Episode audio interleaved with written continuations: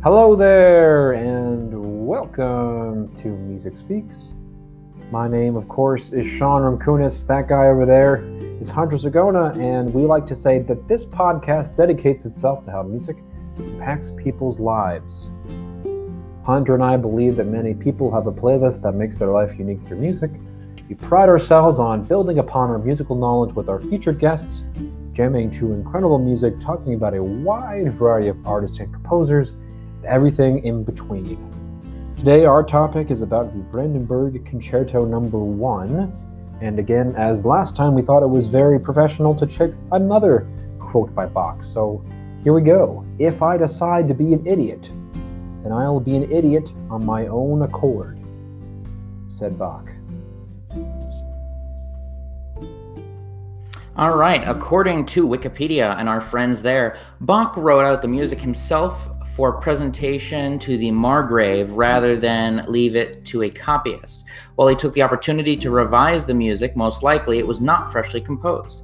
He appeared to have selected the 6 pieces from concertos that he had composed over the number of years while the Kapellmeister at the Köthen, and possibly extending back to his employment at the Weimar.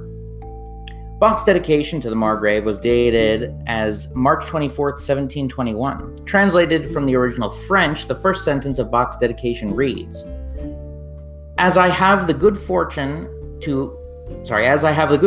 a few years ago to be heard by your Royal Highness, at your Royal Highness's commands, and as I noticed then your Royal Highness took some pleasure in the little talents which heaven has given me for music, and as in taking leave of your Royal Highness, your Highness deigned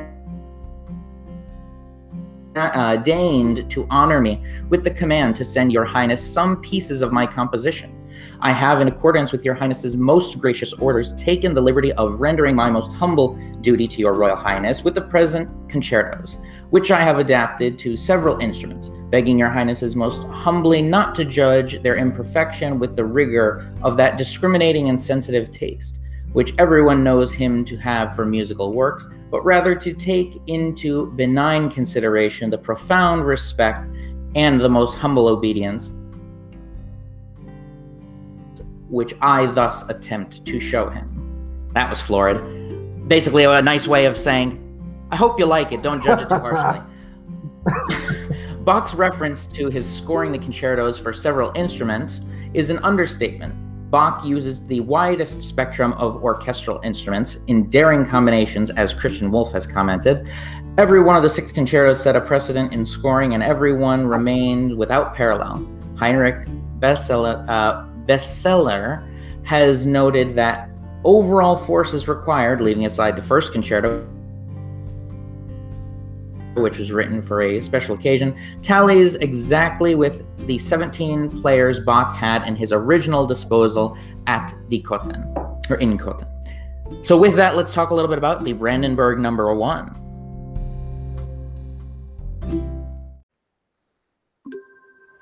All right, quick service announcement before we get started. If you'd like to support this podcast, please go to Anchor and search Music Speaks Podcast to find ways to reach out to us, and you will find our social media handles and other ways that you can contribute to said podcast. However, because this is about Brandenburg number 1, and we haven't yet talked about it, let's start. The Brandenburg number 1 is scored for horns 1 and 2, 3 oboes, a bassoon, small violin or violino, and 2 larger regular-sized violins, as well as viola with a continued bass, basso continuo. And what's interesting is actually when you look at the instrumentation, the way the parts are grouped, the cello continuo and bassoon, or as it's referred to in Italian scores, the fagotto, They're all the same part. They're basically tripling the same part. They have minor variations here and there, but particularly in this first movement, they're very, very similar, if not exactly the same. I don't know if you noticed the same thing. Right. His couplings in this are pretty basic. And you can look down the barrel and say exactly who's playing what. You have, I believe, 4 different identifiable lines in the beginning. with the horn playing the same line as the piccolo violin and the violin one and the violin two and the viola. So that's you have one line there. You have the same line repeated with the oboes and the, I believe that line, the be-da-dee-da-dee-da-dee, is actually just one. So I'm going to count that as one. And then actually I was wrong. So there's actually just identifiable three with the bassoon and then the continuo and the cello. So, yes. Right. Mm-hmm. And if we're looking at the basics of the piece, I mean, it's it's in F major, and in this beginning one, this beginning movement, it's in simple meter. A pretty safe way of starting out. And I mean, F major is nothing to. I like F major personally. I think it has a very warm sound to it. I like playing an F on piano, so I think it's a good way to sort of get people's attention, get them started. Yeah.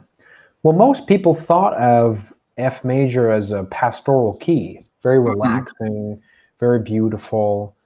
Beethoven VI, the pastoral symphony is in F major. And I believe that religious aspect sort of carried along the way till that point where Beethoven used it. So I think that, like you said, it's very peaceful. I think this first movement is very joyous, but also playful. Yeah. You know?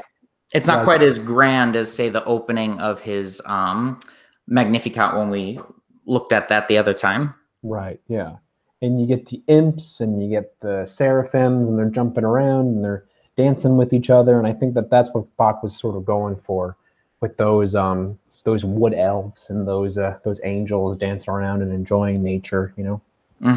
Which is, it's really exemplified in the fact that, there's this particular movement doesn't have a lot of long tones. And to be honest, throughout the whole piece, there's not really a lot of long tones. A lot of it is very much based on eighth notes, 16th notes, right. And it gives that constant sense of movement. Right. Yeah. And interestingly enough, when I took this from Wikipedia, it actually gave really no specific tempo indication, and most people either perform this first movement, because usually for most first movement is usually allegro or allegro moderato, so it's not super fast, but it does sort of play within the framework of a faster tempo. That's what we go with too. Yeah. So go ahead. Something else that going along with something that's not notated, if you look at the score, there are really no accent marks notated, which doesn't seem, I mean, it might seem odd for modern players, but given that this is a Baroque piece of music, at the time, the accents would have been something that people would have known what was expected of them. You know what I mean? It was like a very implicit culture at the time. Things were not explicitly stated. If you were a musician at the time, you had to know how things were expected to be played. If they needed to be marcato, if they needed to be legato. I also think it's also a little bit of performance practice too. So Bach would also assume that because you're doing this, it just makes sense that because he doesn't need to know right in, it's just universally known at that time. Exactly, right. That's exactly what I'm saying. Right, right. And I think it's really great that he starts in the key of F major. And I wanted to mention this quickly because I really do want to talk about tonal centers. And I hear the audience going, ugh, no, I'm kidding. Talking about the expansion of tonality in this opening work. And what people like to do when they look at Bach is they pick up the root, the fourth, and the fifth. And something that we think about right away when we think of those chords are F major, E flat major being the fourth, and C major. And it's really easy to go then from, let's then explore some other keys and explore some different kinds of sounds. So let's go, okay, so from F we get D, D minor, the relative minor, E flat to G, G minor, and C to A minor. And some people might say, I don't really think that A minor is in the key of F major. Well, it's not. What Bach does really successfully is he goes from the tonic to the dominant, and then he sets it up really well so that he sets up the deceptive cadence to A minor, which is really beautiful. And I think this first movement isn't super melodic, but I think he does a really great job in this first movement of exploring keys and exploring centers of different kinds of notes. And I also want to ask you something too. There's a really interesting line in the horn part where no other instruments are playing triplets except for the horn part.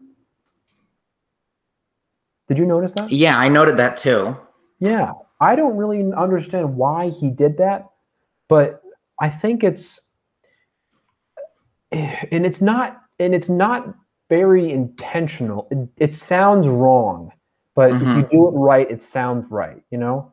Yeah. So it's one of those weird creatures where you look at it and you're like, okay, and that makes sense, but you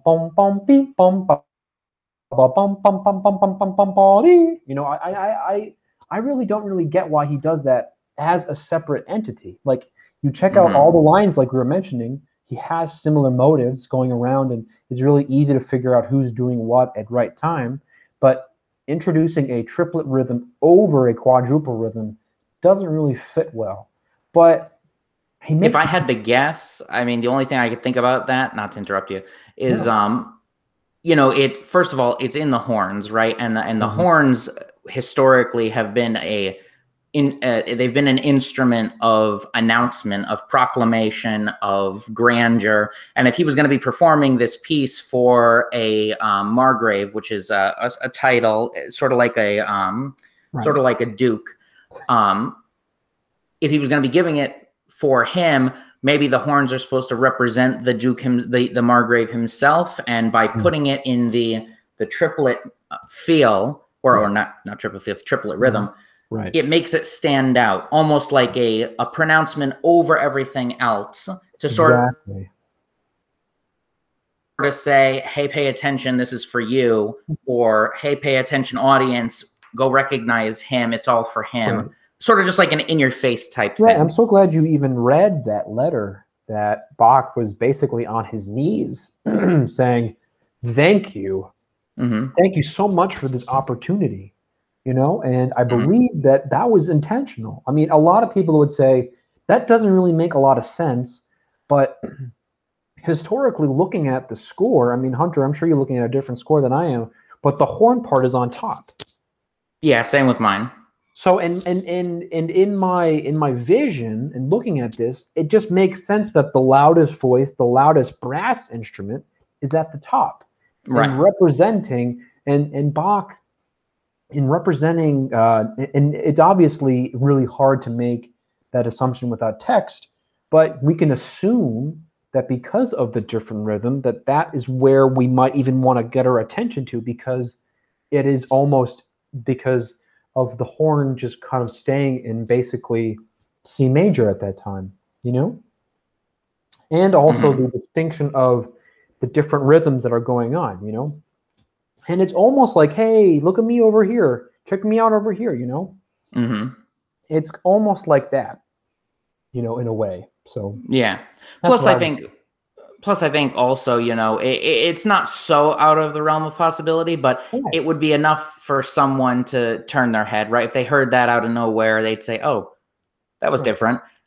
And that would keep their attention, because, I mean, as we know, the music of the Baroque era, it can sound, especially to the modern listener, all very similar. If you don't know what you're listening for, it can be repetitive. Sure. Yeah. Right. Exactly. And even for, who knows, when I say modern in this case now, I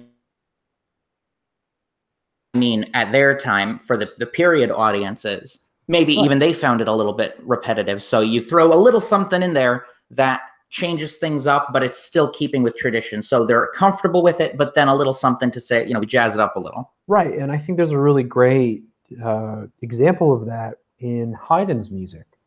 Where Haydn would maybe also play with dynamics to get the attention of the court. Right. Especially, I believe it's the maybe the clock or maybe the bum bum bum bum bing bing bum bum bum bum bum bum bum. It's almost that way where it's like bum bum bum bum bing bing bum. But I just want to point our attention to the last two bars of this first movement, where if you pull over to it, Hunter, he uses those triplet rhythms, and it is so, I'm not going to say distracting, but it almost pulls us in to say, wow, you get those 4/3s, you know, beep, beep, beep, beep, beep, beep, beep, boop, beep, bop, boop, bop, boop, boop, boop, boop, boop, boop, boop, versus da da da da da da da da da da da da da dee ba bum ba ba ba ba ba ba ba. You know, it is so different. It grabs your attention, and no other instrument in that section plays that note. Play those rhythms, I mean. Right. You know what I mean? Yeah, and something else that also adds to it is that those last two measures, I'm glad you brought it up, there's no ritardando at the end at all. No. Or at least there's none notated. Maybe on that very last, like, and of beat 2 into beat 3, where the fermata is, you could say some people slow down. Because, like, in the performance I listened to, there's a little bit of a slowdown. But not really. I mean, it's pretty barrel forward to the end, which, you know, you play those triplet rhythms on top of the 16th note rhythms. It can sound a little off-putting, but I don't know. I think it works because they all just sort of resolve back on the final note. That's right. And like you said, I think that's a really great example of performance practice where Bach believed that in ensembles, if you're going to retard, just do it in the last few seconds, right at the end, you know? Because there's really no point. You're just going to keep chugging away until you really just hit that end cadence, you know? Right. Yeah, which is really clear. So I think it'd be a good point to us to move to the second movement. I agree. Yeah. Oh, I'm starting?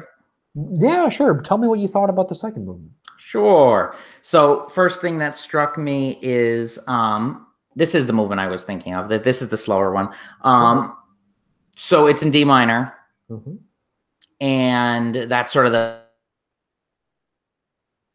first obvious thing that you note when you're playing it. And right off the bat, the tempo's down a lot. We've changed meters. We're now in a compound meter, and gives it a little bit of a different feel overall to the piece. Right. But the first real specific thing that I note is the melody is given to the oboe, oboe one, for the most part, right at the beginning.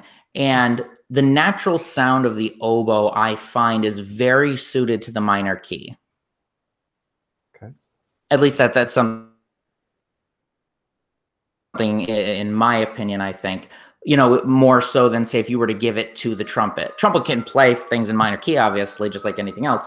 But I find that the timbre of the oboe really plays well in minor key. Sure, and I think the reason why that does that is because of the line. Just check out each individual line going from A to G to F to C sharp to E back to F, you know? Yep. It's almost very clear of that descending line moving its way down. And I think we move to... I think we moved to the key of... Oh, man. I would like to say we're in the key of D minor. That's right. I know. It's interestingly enough that we actually start on A major chord, ironically. Yes, which is very odd. Yeah. Because they throw the C sharp in there. And we kind of keep it for a while, actually, up until the first release of maybe the third downbeat. But it still isn't in root position all the way until maybe the fifth measure. Yes, because, yeah, you have A, and then, well, measure 4 starts on an E. No, I'm sorry. It's not. It's an A again, but it's up an octave. I was reading in treble clef. Stupid clarinetist that I am. Would you say fifth measure? Yeah, fifth measure, it changes. Yeah, we don't really get a clear resolution until we get to D minor in the measure 5, ironically. It's really interesting that you said that, and it's really interesting that this is a very slow 6. I believe a conductor would maybe do this in 6, not in 3, because it's too slow to do 3.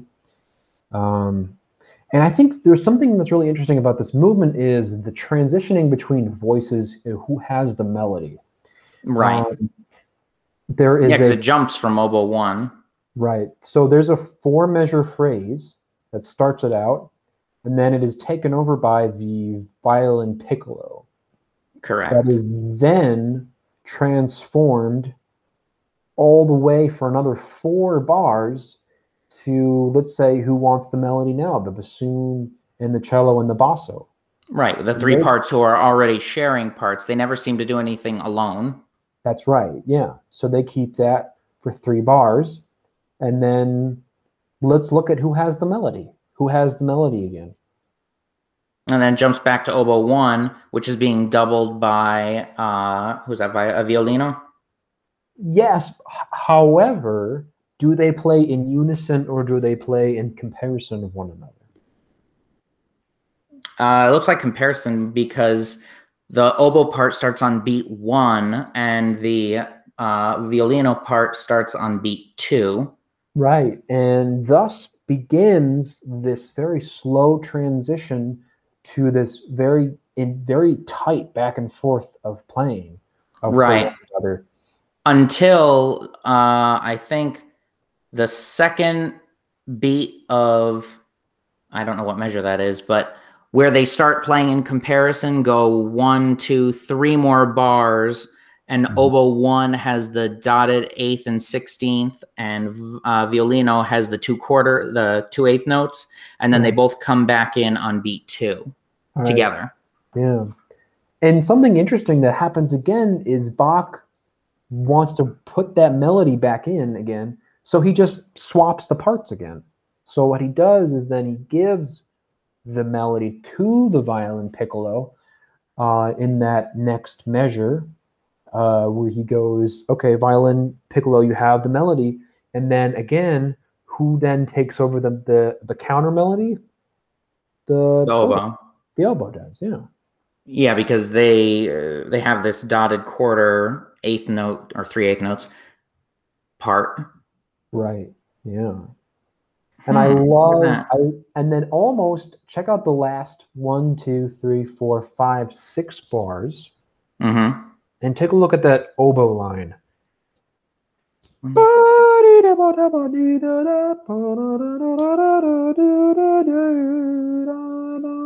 You know?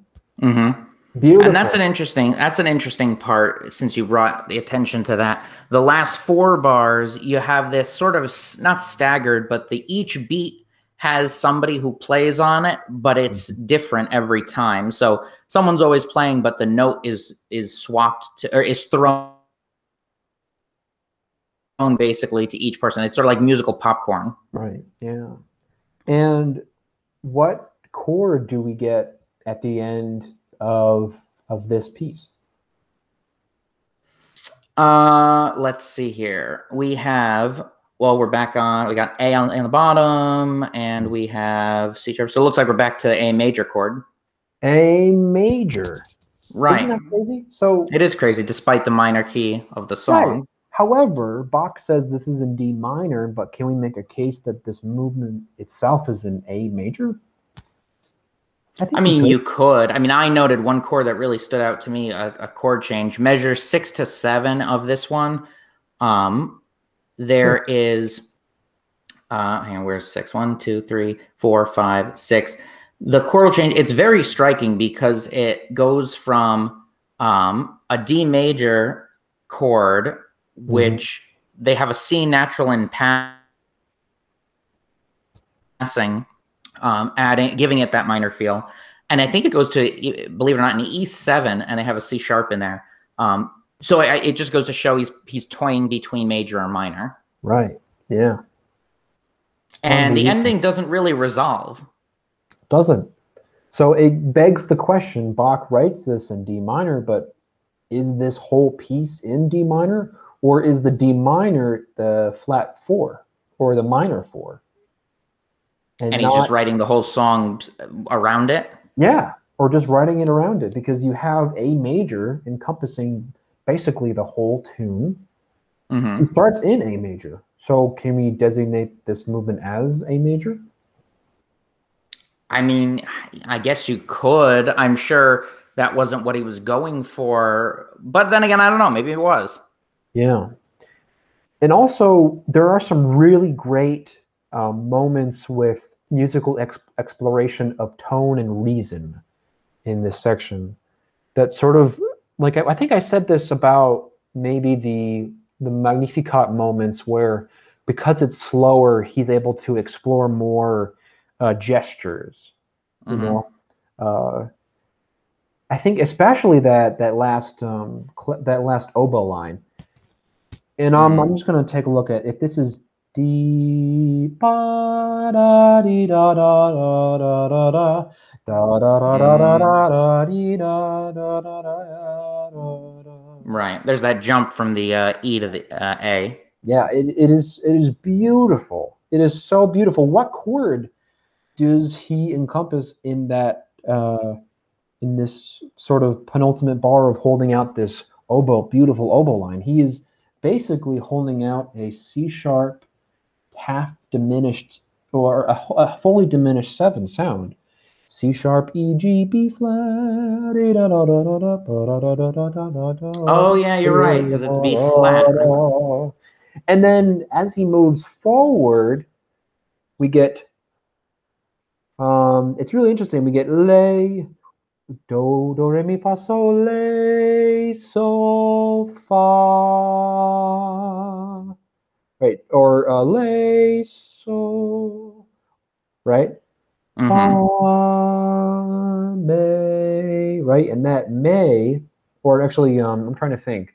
Because we're in the key of D minor, lay, sol, wait, hold on. I'm being really stupid. It's do, te, le, do, te, le, sol, sol, ti, da, da, da, da, da, da. It's that, and that ends on A major.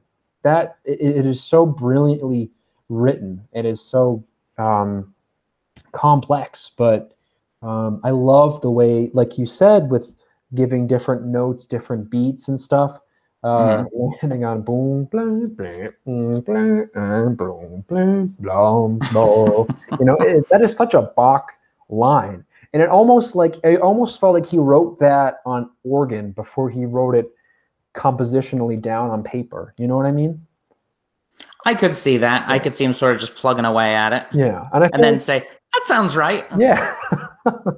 No, I agree with you on that. I think it's a really great way of putting it down like that. And again, we talk about this with Bach, but the line of the descending sound makes it sound really sad.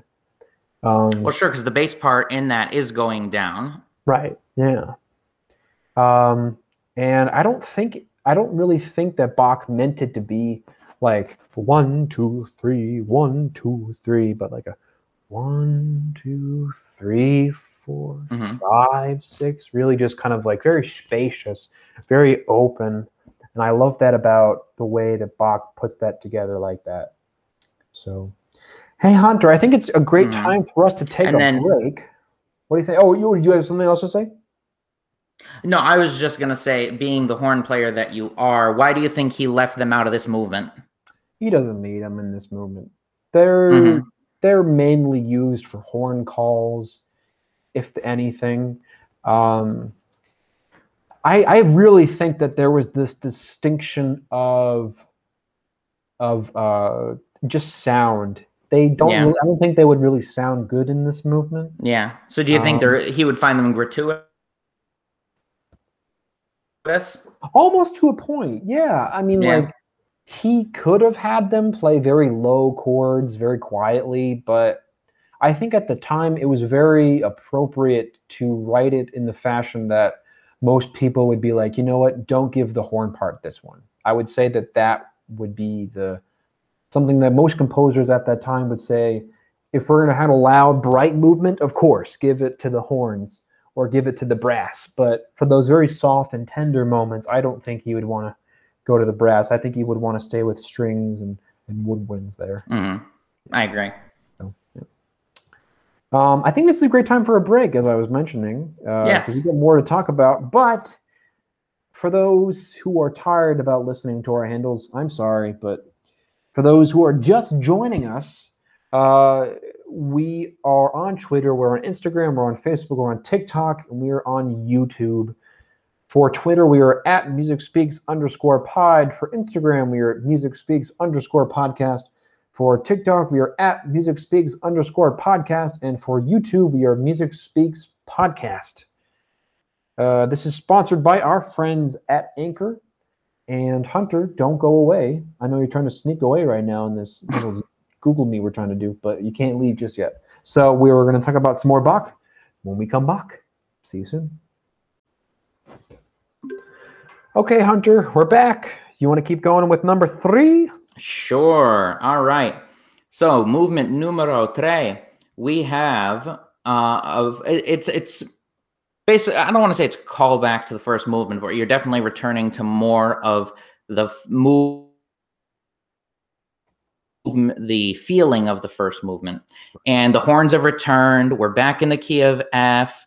We're still in a compound meter, but it's not quite the same. So it gives it a little bit of a different feel from the first movement. And how would you describe the feeling of this particular movement in comparison to the first one? Well, the first time we get a compound sound, mm-hmm. It's definitely lighter than the previous movement. And I think that Bach does that intentionally. I think it's a great way of getting back to the sound. And you were asking me right before we finished up from the break about the horns. Where are mm-hmm. they? They're right here. They get found to play them. You get to play the melody. And like you were mentioning early on, like it's almost, and it's it acts as if a call and response right away. Mm-hmm. You know, mm-hmm. you know. We're obviously in the key of F major. It is hard sometimes because I know that for horns have to not have to transpose, but this part is in F, so that was very easy for Bach to go, bam, this is what I want to do. So it easily enough was written in C because a fifth below C is F. So very easily enough to written for mm-hmm. F horn. What did I write down for this movement? I wrote that we are Bach in F major. Thank you. We are in a brisk 6/8. And Hunter, I'm not sure if you agree with this, but this movement really flew by very quickly. It does. It has a constant moving feel to it, much like the first one, but I think even more so, which I think might be contributed to by the fact that it's funny because I noted it also, even though the first movement is in compound meter, it doesn't have a compound feel. It has more of a simple feel to it, mm-hmm. which I feel like is because it's 3/4 and not 3/8. And this one, I've always found that the triplet, the compound feel does add more inherent movement to a piece. It makes it feel more fluid. It makes it feel faster. And that could be why it feels like it just moves along so much more rapidly. Yeah. And it's fast. And something that I notice about this movement is that Bach finally gets to showcase the violin at mm-hmm. its best. At its peakest, I think, in my impression.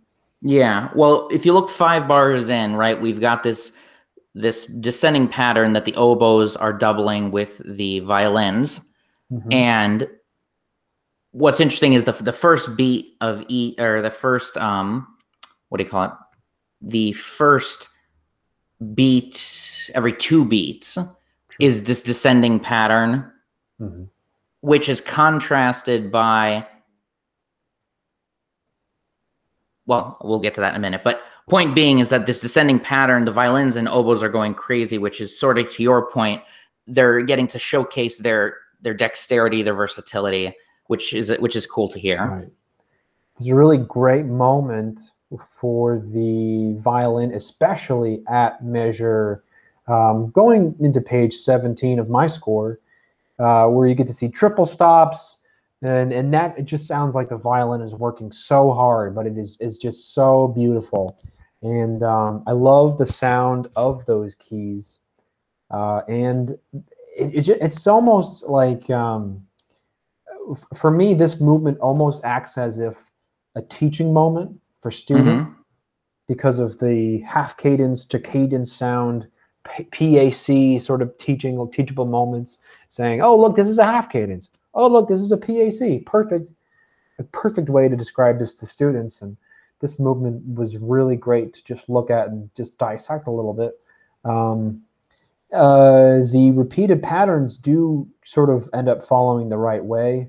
And you're probably wondering, is there anything else interesting about this movement? Yes, there is. There is an adagio that just happens to be in the middle of this movement. Mm-hmm. Why is that? Well, for those who are wondering, this is a really great moment to, again, keep an eye on the violin and then mm-hmm. sort of play around with the whole, not cadence, but we get our first cadential figure that it features the violin. Not like a, what am I thinking of, Hunter? It's sort of like a, we get a nice 5 chord, or we get, what kind of chord do we get here? Let's see.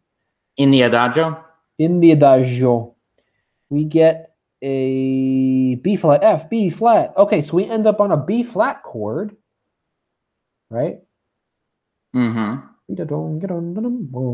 So almost like a 5 that then sets up 4-5 and then leads us back to our home key of F major, flourishes out all the way to the end of this movement, and just really makes a great impact on the sound of joyous 6/8. And I think it just, you know, almost mm-hmm. doesn't have to end in time, you know, it just has to just end, you know, doesn't mm-hmm. have to slow down. Definitely. Just ends, boom, ba, ba, ba, ba, dee, off, you know.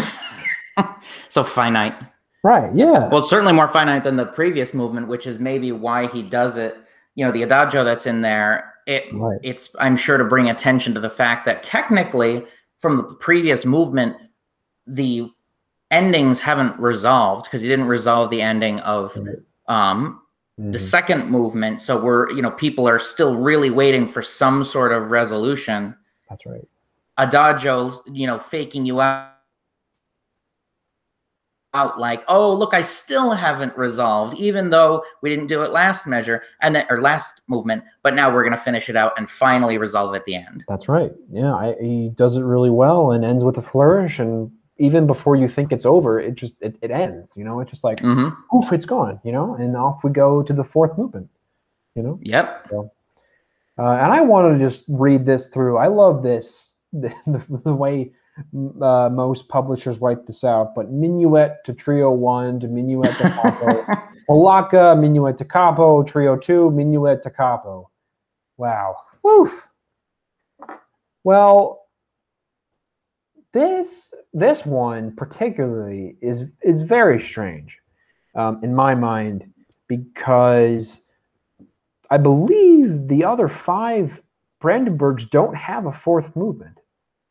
No, I don't think they do. I mean, if I'm wrong, Bach just slapped me in the face. But I believe that Brandenburg 1 is the only one that has 4 movements. And this movement acts as a chorale for that, and what he does with it, it almost acts as a variation movement. Mm-hmm. Yeah. Well, I mean, didn't we read that this movement was, or this concerto was the only one that was actually commissioned, meaning like this one was written for a purpose. Right. And if you're going to be performing to a noble court or having a work premiered, I know this being a minuet, that's a form of dance. Mm-hmm. And I believe there's a polacca section later. And obviously there's the trio in the middle, but polacca might also be a form of dance. I can't remember, but it would, again, would be because we're in the Baroque era. I would imagine it was expected that there's always some form of dance section, even if you're not going to be actually dancing to it. But maybe that's why he added it in there just before the ending. Mm-hmm. Mm-hmm. Yeah. I think so too. And it is very like this variation movement because he sets up the chorale very nicely. Mm-hmm. And as we move along away from that, we mm-hmm. then go from the, we go to different sections of the orchestra, which is really exciting. Yes, they sort of trade off. Because then we get the trio of the two oboes and the fagotto, or the bassoon, and they play together. And then we get the polacca, which is the violin. Interestingly enough, the first movement, because we're in F major, he ends in F major. Mm-hmm. However, the first trio is actually in D minor. First trio in D, yeah, yes, it is. Yeah, and that is our first variation. So he goes mm-hmm. from major to minor to the oboes. And again, the minor, just to bring attention to it, going back to the second movement of the whole piece, oh. Again, minor key in the trio, and it's only oboes and bassoon, both of which, like I said previously, are very suited to that minor sound. And then he chooses to bring it back with an all-string section in the polacca back to major. Right. And then in the polacca, he then varies the rhythm. And obviously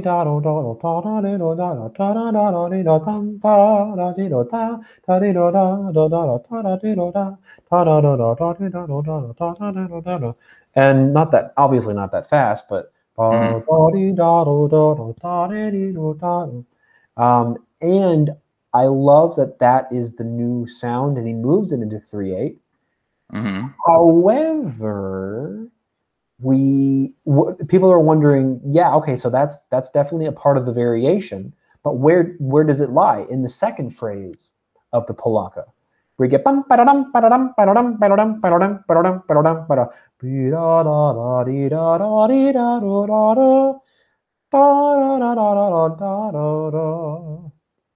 it's so beautiful that it ends that way, but the difference of the articulation that is written with purpose, bum ba da dum ba da ding ba da dum ba da ding ba da dum, and the other instruments are going bump pump pump pump pump. You know, it's really definitely different than what we had been hearing before.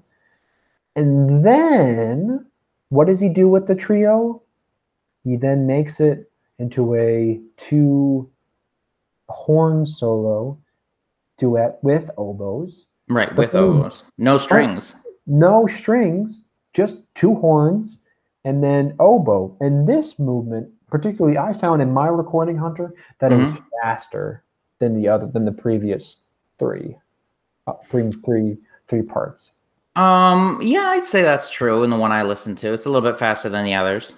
Yeah, and it was a little more pointed, you know. I hate for the horns to have to go C to high C. That's insane. How about C to shining C? Yeah, there you go. Very beautiful section. And so what he does in this section, instead of keeping it in 3, he just puts it in 2. And adds maybe more of a lively tempo. So mm-hmm. in this movement, I believe he gets more of a variation sound from all these different movements. Yeah. And it's interesting that unlike a lot of composers' works, he doesn't end this with the full orchestra. Oh no, he does. He just what he does is he goes back to the minuetto, which is the beginning of the... I see, right, because it says menuetto da capo sin alla fine. So that means that after we get the last horn and oboe entry, we go back to the beginning. Go back to then finish it out with the whole group. And then we end on the second ending together. And that's it. And I believe in most recordings to play through this, you usually play it through first ending, second ending, first ending, second ending. But then through the variations, you come back to the same movement, but then you skip the first movement. First endings. You go straight to the second ending. Right. I think a lot of classical pieces do that. It's just sort of a way, I think, of keeping the motion going so it doesn't sound like it gets stale at all. Right, and this is the most uncommon because most movements usually end in allegro, but Bach ended up making this movement more directly to sort of honor the Royal Highness in a way. Right, in which case it would be more stately and probably march-like rather than fast. Right, because most people would assume... Or allegro-spirited, right? So you'd be more composed, therefore. Right. And to sort of break down the next Brandenburg, we have allegro, adagio, allegro, right? Totally different than this one because Bach does this very slow. And when I initially listened to this movement, I thought, oh, it's going to be fast, but no. Boom, boom, boom, boom, boom, boom.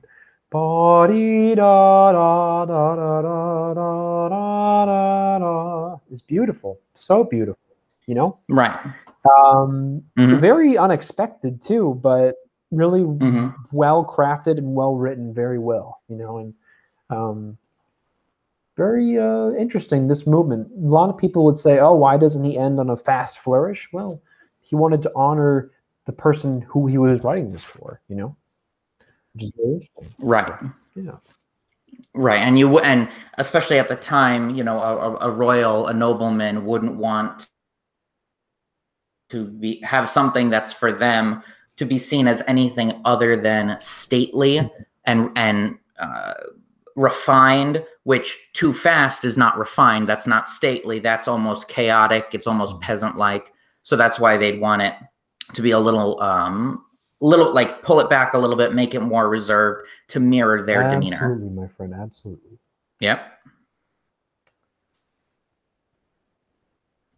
And with that, I think, Sean, have we covered all of the Brandenburg one? I think we have. Isn't that pretty incredible? It is pretty incredible. And I'd like to thank you, Hunter, for being here and talking more about Bach. And next time we will talk about Brandenburg II. So we will see you next time. And thanks again.